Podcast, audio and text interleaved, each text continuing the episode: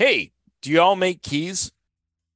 While we all honestly just want to blurt out, no, you dumbass, making keys is pretty much essential to our jobs. Whether it's following the paths of the ancient smiths, to making mathematical calculations, or syncing technology with brass. I'm Tim Coleman, and along with the man who can change any light bulb without a ladder, Tyler J. Thomas, and the man who can also insert a USB cable on the first try, Jeff Moss.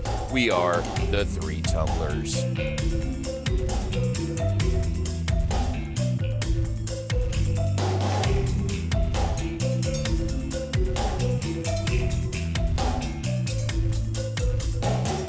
To quote one of my favorite childhood movies, let's start at the very beginning when it comes to keys. The ancient Egyptians can be documented as the first producers.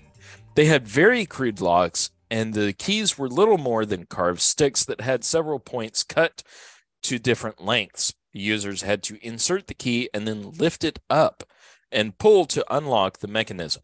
Very crude by today's standards, but almost magical back then. Fast forward to modern locksmithing and think of the antique key market. It's small but important.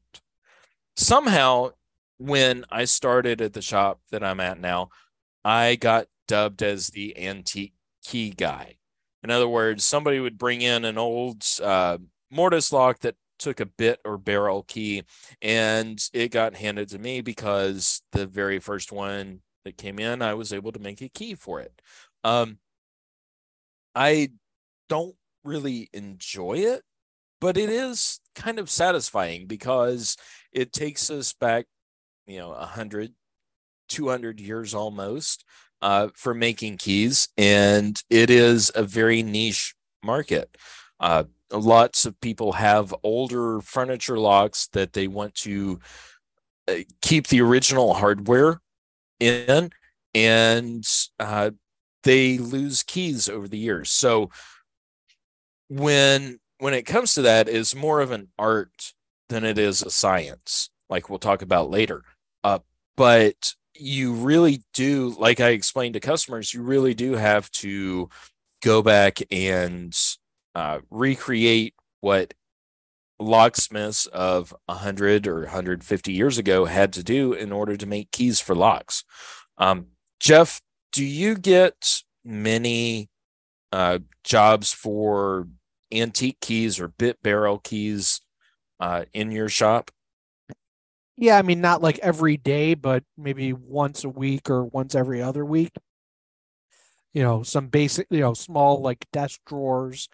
Uh, most of the mortise locks fit with like the standard 2B or the 7B key, so it's not really much to fabricate on those. But yeah, Tyler, have you ever had to recreate a key, make a key from scratch for a bit and barrel antique lock? A long time ago, but I, yeah, no, I, I'm not good at that. Rarely, if ever, do it. Sorry. no, not a problem because I'm not nearly as good as uh, the folks in my shop thought I was at it. a lot of times I have to uh, I have to ask my boss and and say, "Hey, can you help me out with this?" If the customer can bring the lock in uh, to the shop, that's what I normally 99% of the time tell them to do is I say, "Hey, bring the lock in so I can see and I can have time to try to uh, fit different blanks and see which one actually works with your locks and then also see if they're key to like because a lot of times when you find old furniture cabinets you know or or old furniture pieces uh those locks are keyed differently. I i don't know if that's across the board but that's just what i found is that every single lock has a different key and it's, it's kind of a pain in the ass but you know, when they bring it in, I can evaluate it and say, okay, this is what it's going to cost you per lock to make a key for all of them. Sometimes they say, sure, go ahead. And other times they're like, nah, we'll we'll deal with not having a key for it. And I think it's is really kind of kind of cool how we've adapted things like barrel keys, which just to uh, just to clarify for terminology, a barrel key is where the center of a rounded key shaft is hollowed out so that fits over a post inside the lock. Uh, a modern equivalent of that is like the uh, the Ace tubular keys, where you have an 1137 key blank. Tyler, do you do anything with tubular keys? Yeah, yeah, well, quite often, and uh, we've got one of the original uh, and uh, tubular uh, originators that can do all kinds, offset, left, right, center, eight if we wanted to. Um, yeah, uh, I I I'm really good with tubular, uh, so I've I've done a lot of that. Love tubular actually.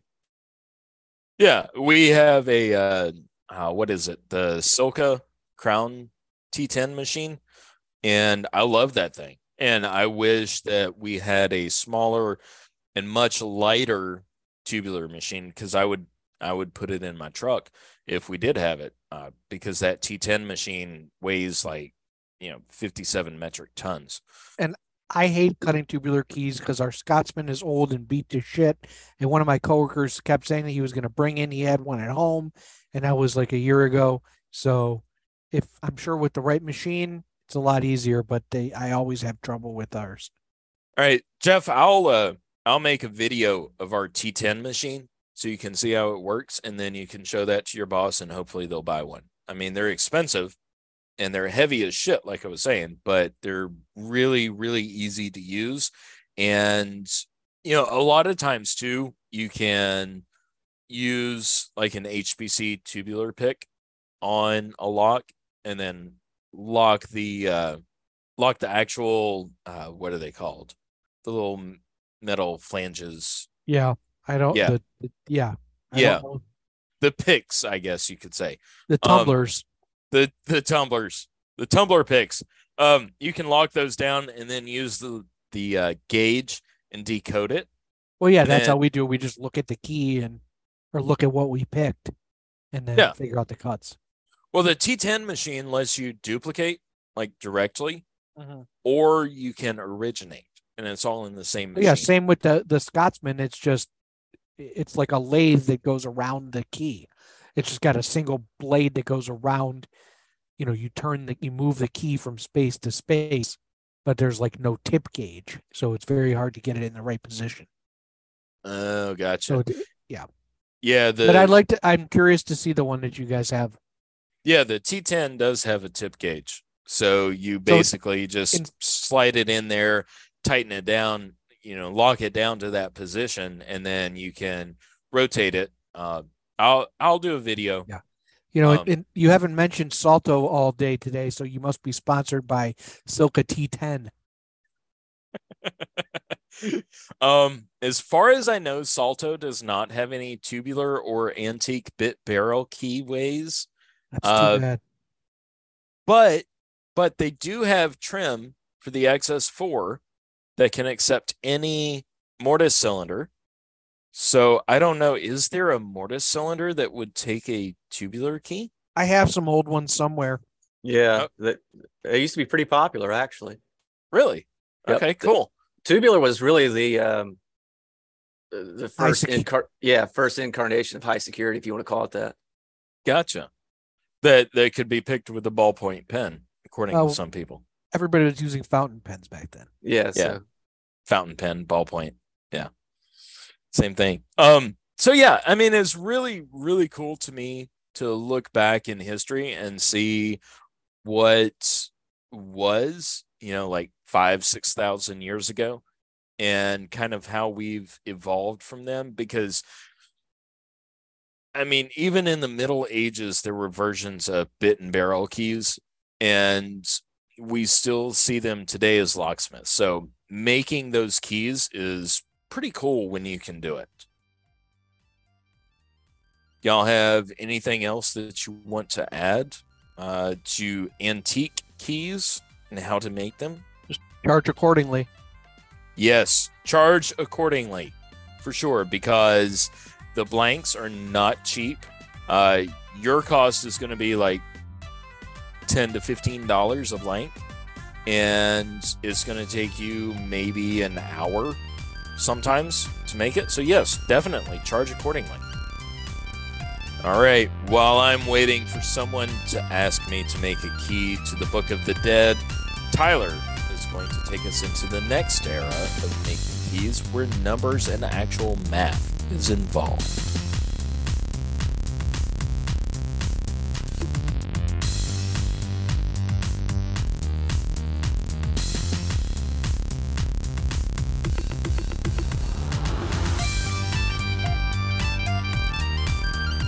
Do you know where max comes from and why it exists? If you do, then great. If not, it has to do with the math and geometry.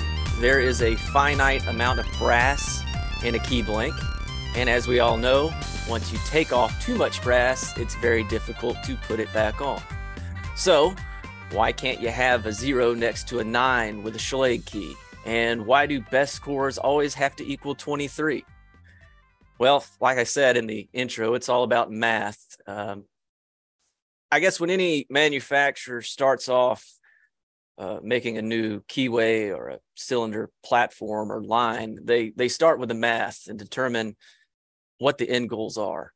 They trying to get the most available combinations for larger master key systems. Are you taking into account what's there before? a good example of that I would say is is Yale's 25 thousandths, um, one of their most popular key bitting specifications. But it's it's neat in that it's one of the very few where a manufacturer allows you to change the included angle, basically the angle of the cutting wheel, to produce higher max. So it can start at 110 degrees and you get a max of four or you can shrink that angle down to 86 degrees and you get a max of six. So you could technically do that with anybody. And I've seen people, uh, I think we've talked about it previously, where somebody applies a, a Kwikset key bitting specification to a Schlage blank or vice versa. I can't remember what mm-hmm. it was, but you, you can get pretty creative. Of course, you're going to violate the key bitting specification and what the manufacturer says, but you can get creative and, and play around with some stuff to get and accomplish goals that otherwise wouldn't be possible. Uh, I don't like to do that. You know, I've said it a million times. I'm a stickler for rules. The other thing too, as far as uh, pin stacks, pin heights, um, some are more stringent than others. Uh, going back to Yale, for example, they've got eight possible pin depths on the 25 thousandths key bitting specification, but they've only got three different top pins. So you can have a range. Uh, Medeco, for example, uh, does have specific top pins for various plug totals, uh, but it's not all the same. You won't all get the same sizes. It's a it's a range. Best with A2, A3, A4 has a definite number. A2's examples 23, so every pin stack has to equal 23. Corbin Russwin Sargent for theirs, for their interchangeable core formats, they don't have that stringent every stack's the same way. So it's all up to the manufacturer and what they deem necessary for their products and what they envision and design for. So that's kind of the the 50,000 foot view of it. Tim, you got anything to add? Actually, I've got a question, Tyler. If if it didn't affect your key bitting, could you have a stack in a best A2 core that equaled 22 and it still worked? Yeah, yeah, it, will it'll work just fine, and people will do 24 as well. Two ways or two reasons they do that. Number one, they don't have the right pins. Number two, they're trying to screw with somebody that might be decoding it because the easiest way to decode a, a interchangeable core for best, no matter if it's A2, A3, A4, is just to um, measure the coded length of the top pin and then subtract it from a number. A2's example is 13. Um, so if you just want to screw with somebody and don't want them touching your systems, I mean, you'll eventually figure out what it's going to be, but it's just going to take longer. That's pretty cool. Like I know with uh, what is it, Sargent IC, it's and correct me if I'm wrong. It's 18, 18, 20, 20, 18, 18, 15, 15, 15 and 18. No, no I think it's 15, 15, 20. 15 and 20. 15 and 20. Okay. And that's because of the design of the Sargent core uh, with the control lug. Mm-hmm. And you know, I mean, that's that's pretty cool. Yeah, I don't know why they did that, but uh, like I said, they figured something out, or you know, maybe it escapes me. But uh, when they're designing the system, uh, they had it figured all out. Now, I mean, they they've redone it too, so I guess they didn't think it through enough. Now, Sargent for the interchangeable cores, they have hollow drivers. They used to not have that because now, uh, I guess they had too many examples of crushed springs and core failure. So they give a little bit more room with those hollow drivers for those springs to fit into. That's interesting. So, Hefe, you have anything to add? Not specifically. Uh, one, we use the HPC 15,000 master keying cards a lot. Um, it works pretty well, so you don't have to have a separate pin kit in the field, and it would make decoding it a little bit more difficult. Uh, but you're used, you're still using standard cutters. It's not like these other people that took a Sargent cutter and sh- Kwikset depths and a Schlage card. yeah, you know. And, kind of going back, I, I, just thought about this. Um, ITLs and other machines that kind of cut everything with just one wheel, they're able to accomplish that. If you ever watch one cutting, uh, because the included angle or the the degree of the wheel is very narrow, and so it can cut anything, even the smallest included angles. And to get to the larger ones, it just goes left or right a little bit more to widen that cutout. So that's how they're able to uh, cut everything with just one wheel. That's how our uh, LKP machines do. Yeah. And unfortunately, the uh, LKP machines kind of took a shit on us recently on a big Sargent rekeying job. But um, but yeah, I mean, it's interesting to see where that wheel starts out. You know, is it more left or right of center, and you know, kind of the the angle that it goes down. Um, you know, I thought when I first learned about Max and how that works, you know, you can see that, especially if you use a punch for doing key blanks. You know, you go all the way down to nine and then you do a zero, for instance, on a Schlage key. And it's like, um, you know, the the point on that key is just so narrow. And by kind of by default, by by geometry, that point is going to be lower and you're going to be out of spec. So can't really do a, a nine and a zero next to each other just because of how it comes out of the punch. There's a have y'all ever seen that book, The Encyclopedia of High Security Locks that Graham Pulford put out probably 20 years ago? Mm-hmm. Yeah. I haven't. Oh, I'll I'll show you. I've got a copy.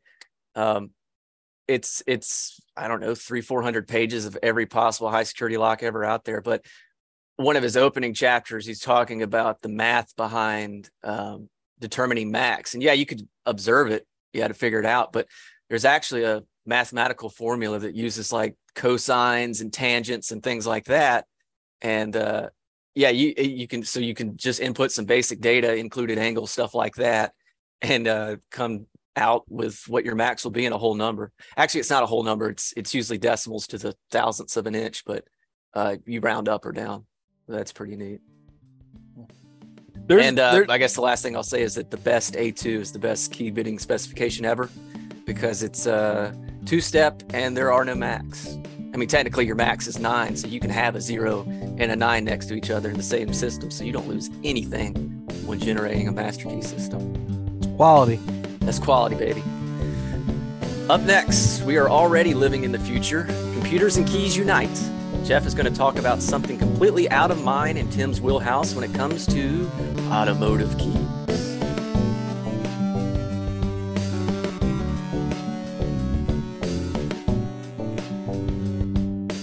Back in the first days of automobiles, folks just had a crank handle on the front bumper of their car. A couple years later, manufacturers decided that we should have individual key locks on their cars. But in the 50s, Briggs and Stratton made the leap and said there should be no more than two keys per car. That standard has held true to this day. What Briggs and Stratton never imagined, though, was the advent of computers and digital keys. So, obviously, there's a difference between duplicating a car key uh, and originating one.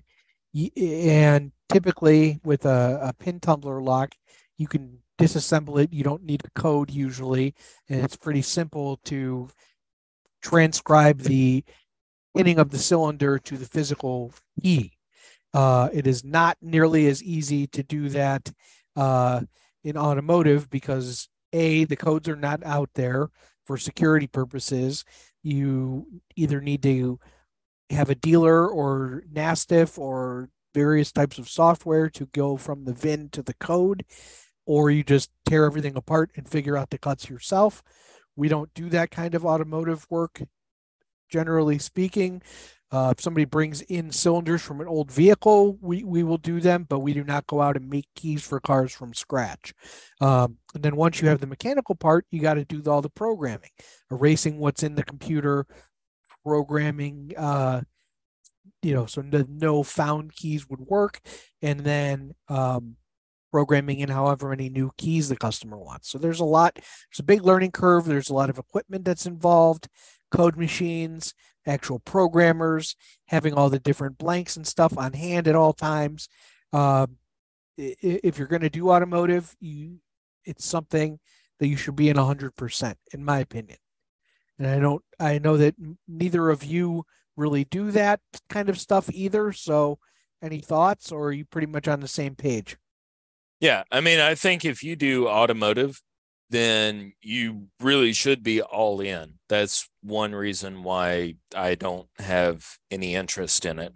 Uh, but from what I do know, like if you were to, like you were saying, Jeff, if, for instance, you were to take a a Kwikset smart key cylinder and you put a Kwikset blank in there, you can sort of look at the sliders and visually decode what it is and just kind of progress it down until you you make a key. That's one way to do it. Uh, but with say Honda keys, you can't put a blank into the cylinder without it being cut. I mean, right? You the the blank physically won't go in unless if it is cut down. So you really do have to look for codes and you know other other means of deciphering what the cuts are and it's just pretty i mean is is pretty cool to me i i don't have any interest in it but it's pretty cool yeah i mean the high security automotive stuff is just it'd be a really just a real pain I try not to do it. Jason doesn't do Hondas. Um, I mean, I do think that transponders are good as far as, you know, anti theft modes and not being able to just turn your key with a turn your car with a screwdriver. I think that's very important. Um, people don't like the prices, but it's uh, a lot cheaper than having to replace your whole car. You know, when somebody opens it with a butter knife. So I think that it's uh, one of those things that uh, you got to deal with it. You know, either the car is easy to steal and the the keys are cheap, or the car is hard to steal and the keys are going to cost you, you know, a hundred bucks. So we deal with it every day. Usually, people suck it up and you know, now the one thing that we don't really do is any of the electronic like cyberlock any of those types of keys or Medeco click or anything like that we do a lot of card access but i don't really consider that to be a key tyler i know you've had some customers that had it yeah the uh, cyberlock and click and um uh well i've said it before they're they're not quite there yet with the technology but they're getting closer. We had we had an opportunity to bid years ago on about 700 click padlocks for a utilities company in town and we, we just said no we're not interested. Another company ended up getting it and uh, from what the guy tells me it's just been headaches ever since and it was just like well we kind of told y'all or said you know we didn't want to touch it for that reason so is what it is yeah i don't know too many places that you know that have actually used it for a long time. You know, it's it's one of those things that is out there, but you don't really see much of it and don't hear very many success stories. We actually um we actually do a lot of NSP work for a uh, locksmith for a national chain and they sold uh, Medeco XT to this chain. And so the XT has the the digital key, which I believe uh, and y'all correct me if I'm wrong, that's basically Cyberlock that Medeco bought, or was that a different technology they bought? No, you're right. Okay. So, I mean, is is a completely digital key uh, with electronic contacts, but then you physically rotate the key in order to actuate the cylinder inside the lock. Uh, and and we get service calls for things others like drop down gates uh, because a lot of these places are storefront. Um, but you know, it, it it just seems to me like it's such a pain in the ass because just based on the work that we do for these people, I can't imagine what all work they they sub out. Um, you know, and then also when a cylinder goes bad, like a job I did for them a couple weeks ago, it was the only thing showing is that it was the cylinder that was bad. Uh, you know, you have to go through and process and mail out a new cylinder, mail it to the store, then get a uh, a local contractor to go and and swap it out and all that stuff. Um, just kind of seems like Tyler said it's not there yet. But I will also add a funny automotive story. Uh, my boss's work van, it's an older Chevy, and uh, the security system in it, the onboard computer security system, has been giving him a hard time lately. Uh, he's got an aftermarket remote start and alarm package, and I don't know if that was part of it or if it was the ignition cylinder or not. But anyway, he had our automotive tech uh, basically tear it apart and make it work because he couldn't start his van for a week and a half. And she took his ignition cylinder out, removed everything from it, and jammed it around, and they jerry rigged it. And now there is no key required at all. You don't even Mm-hmm. have to put a blank into the ignition. You just grab the ears on the ignition switch and turn it. And I looked at Jason. I said, "You better keep that beast locked up." That's crazy. Definitely not good. Yeah, not the greatest, but you know what? It works, and it's got an external alarm that goes off. So, eh, it is what it is. Just needs a couple wires hooked up to it to electrify the uh, handle or something when somebody touches it. I think that we've ground down and cut out a lot about making keys today. And if you've listened to us this far through, we should make it worth your while and give you a few spare parts.